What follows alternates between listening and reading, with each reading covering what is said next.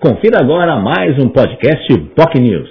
No Jornal em Foque desta segunda-feira, iniciando a semana, semana que já começa com mudanças aí no Santos Futebol Clube. Os torcedores do Santos estão aí aguardando a chegada de Daniel Aguirre, né? O Felipe é nosso homem das carrapetas aqui, do outro lado lá, está animado aí com a vinda do Daniel Aguirre para tentar tirar aí, obviamente, o Santos Futebol Clube da zona de rebaixamento, aí uma posição que o Santos se encontra neste momento após as vitórias de Goiás e Bahia. Enfim, mas o programa não foi sobre esportes, foi sobre política.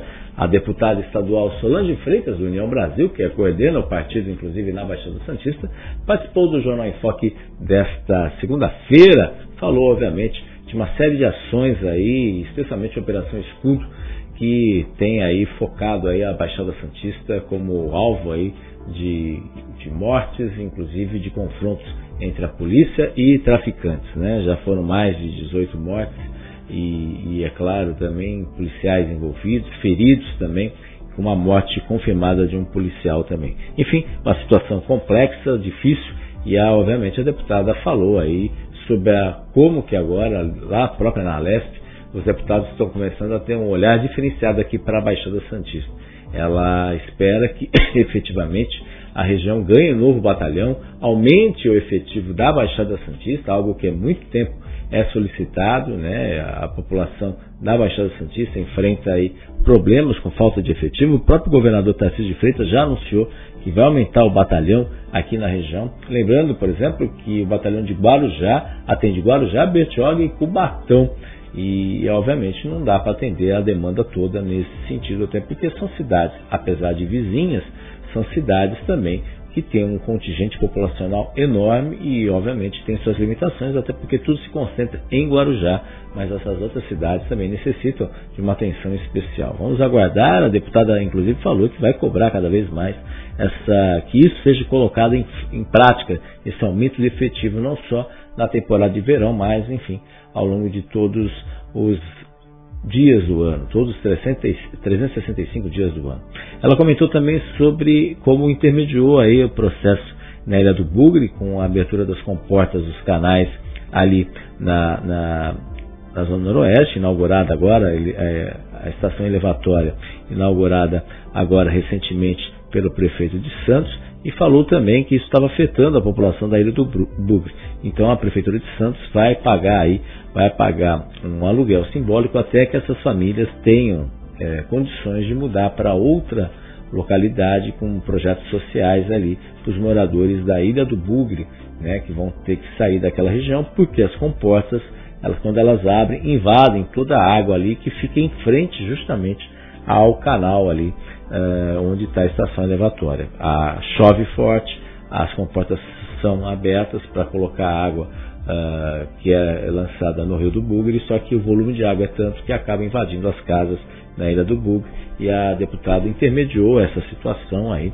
e espera que isso seja uh, resolvido aí com esse aluguel social e depois essas famílias sejam contempladas o mais rápido possível com habitações uh, ali na área de São Vicente principalmente. Né? Ela comentou também sobre a proposta da Artesp, que foca justamente a questão dos pedágios, ela está de olho em cima disso daí, e, ela, ela é contra a instalação de praça de pedágio, espera um novo governo, a, a, informação do governo do Estado é que o novo uh, seja proposto aí uma nova ação aí nesse sentido, especialmente ali na Padre Manuel da Nóbrega, que não vai uh, interferir entre os moradores. Os moradores não seriam penalizados com cobrança de pedágio, mas é obviamente ela diz que só conhecendo o projeto que vai ser possível ter uma posição sobre esse assunto. Né? A TESP já divulgou aí uma audiência pública para discutir esse tema e obviamente isso merece uma atenção especial nesse sentido. Né? Ela também já diz que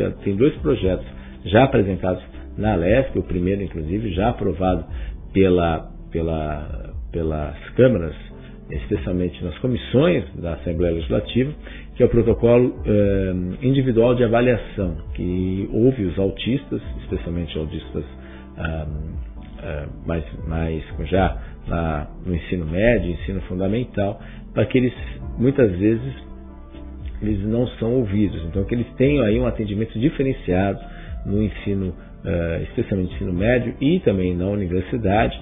Por exemplo, um autista que vai fazer uma prova, muitas vezes ele fica muito ansioso, não consegue fazer a prova e acaba, de certa forma, desistindo de cursar a, por causa disso. Então tem que ter um tratamento diferenciado, inclusive com essa possibilidade aí dele ter aí a, a possibilidade de ter uma prova escrita, uma prova oral, enfim, outro tipo de avaliação para esse aluno com um olhar diferenciado. Né?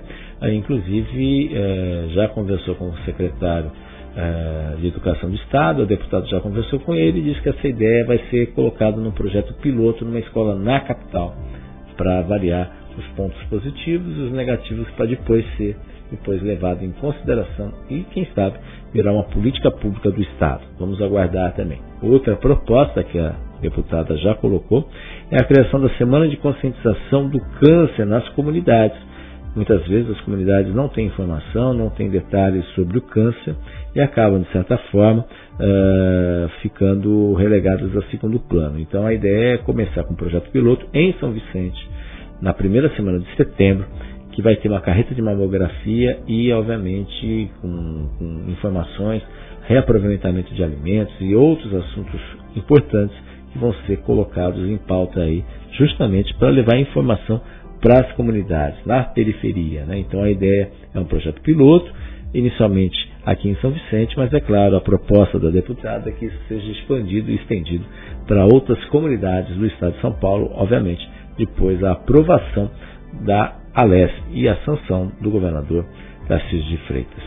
Ela também falou, obviamente, sobre a questão, né, eh, uma avaliação do governo, ela disse que tem gostado das atitudes do governador Tarcísio de Freitas, reconhece também que uma das vantagens que ele tem é que ele ouve muitas vezes as pessoas e às vezes volta atrás, como o caso, por exemplo, dos livros, os livros didáticos que de certa forma foram aí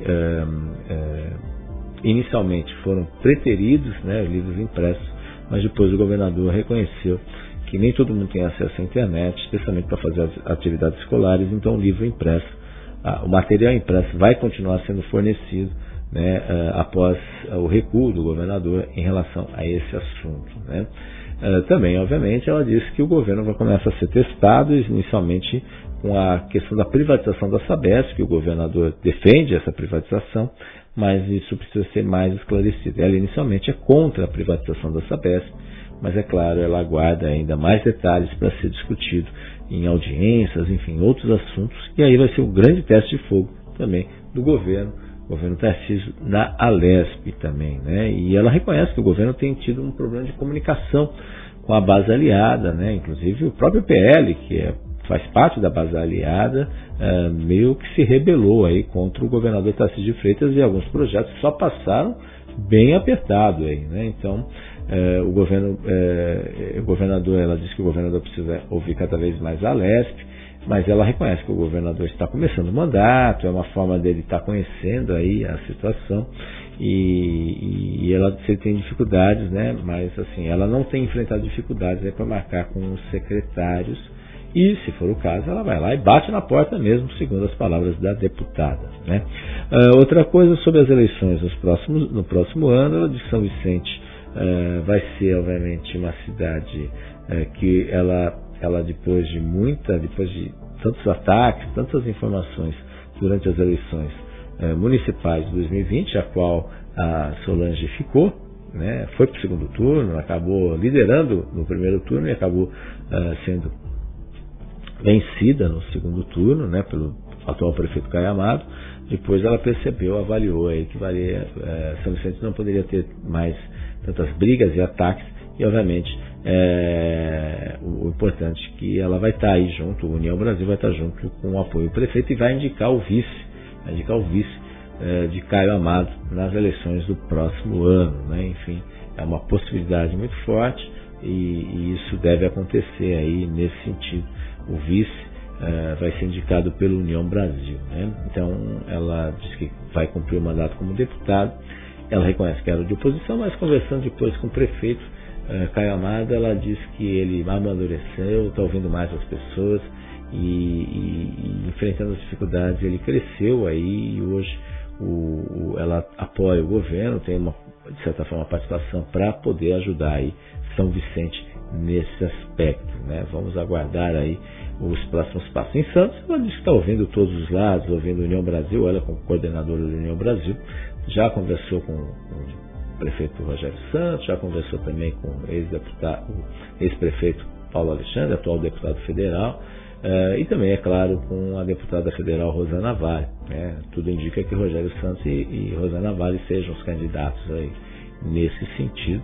Ela não descarta a possibilidade também do União Brasil uh, indicar vice, não, não descarta essa possibilidade, até porque o União Brasil tem o terceiro maior tempo na TV, mas também tudo passa pela, pela, pela participação do União Brasil, cujo foco central é o fortalecimento da base de vereadores nas cidades, né? inclusive em Santos, que tem, inclusive, União Brasil, tem aí uma participação no governo Rogério Santos com o vereador Bruno Orlando, está lá presente, o, o secretário Bruno Orlando de Portos e Emprego está lá presente no, no governo Rogério Santos, então a União Brasil já faz parte da bancada, né? Então, enfim, mas ela diz que ainda está conversando, não tem nada decidido, né?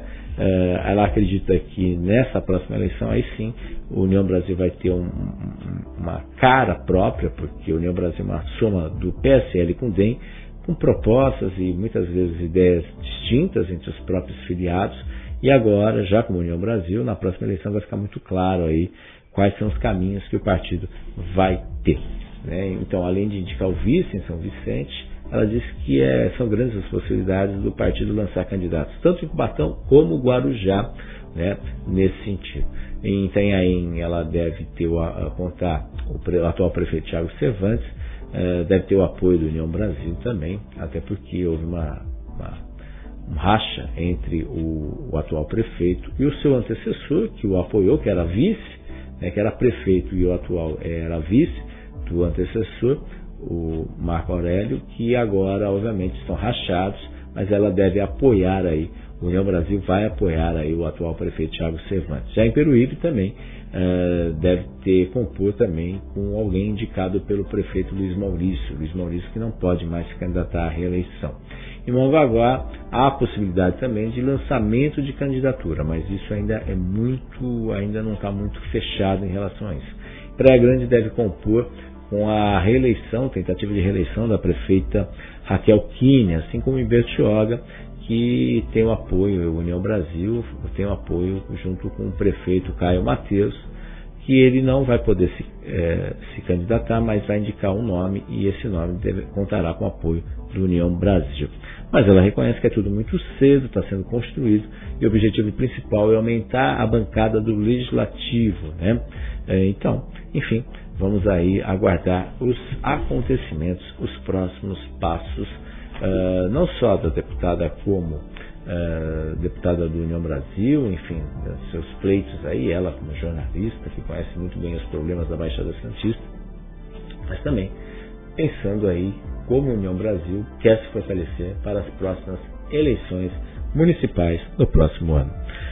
Esse foi o Jornal em Foque desta segunda-feira com a deputada Solange Freitas, do União Brasil. Você pode acompanhar todo o programa nas nossas redes sociais. Se você tiver mais Smart TV, pode assistir diretamente no conforto da sua residência, no seu sofá, para assistir aí a entrevista com a deputada Solange Freitas, do União Brasil. Facebook, facebook.com.br Jornal News, nosso canal no YouTube, youtube.com.br TV. Também pode nos acompanhar pelo nosso Twitter, arroba News, o nosso site, pocnews.com e demais redes sociais. Lembrando, 3 horas da tarde, reprise na TV com Santos, canal 8 da Vivo e canal 11 da NET. Claro, tenham todos um ótimo dia e uma ótima semana. Tchau, tchau. Você ouviu mais um podcast Boc News.